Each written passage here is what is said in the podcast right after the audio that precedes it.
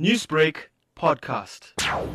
The new Institute for Water and Wastewater Technology at the Durban University of Technology will open on the 18th of July. It is International Mandela Day, so it's a significant day for us to open the new building.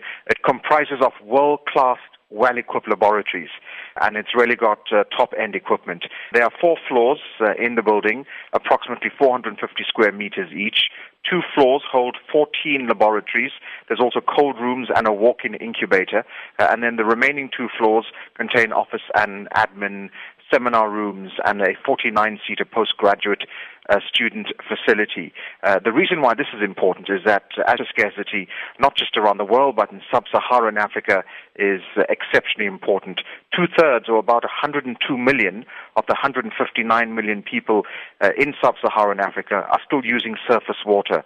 And with pollution and the various challenges related to health and environment, a research facility like the IWWT at DUT is proving to be exceptionally important. You mentioned the water scarcity in parts of southern Africa. Now, how will this facility then benefit the environment? Now, the Institute for Water and Wastewater Technology at DUT will be focusing on research areas associated to this, from wastewater treatment technology to algal biotechnology and environmental health related microbiology. It does sound scientific, but at the end of the day, it's really there designed to ensure that we improve water resource so that future generations will have access to it. Alan, how did talks about creating this new facility come about? So the uh, initial Center for Water Research was established back in 1994 at what was then the former Natal Technikon.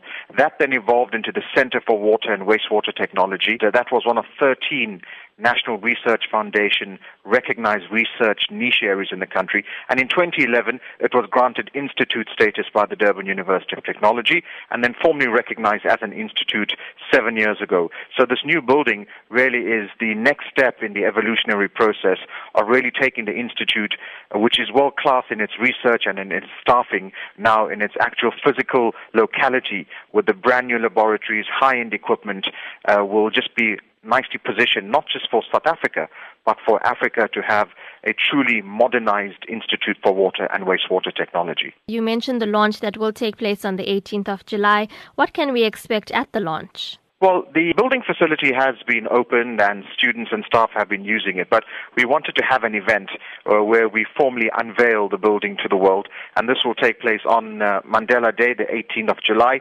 The Chief Executive Officer of the National Research Foundation, Dr. Molapo Qhobela, will open it together with the Vice Chancellor, Principal of the Durban University of Technology, Professor Thandwa Mthembu.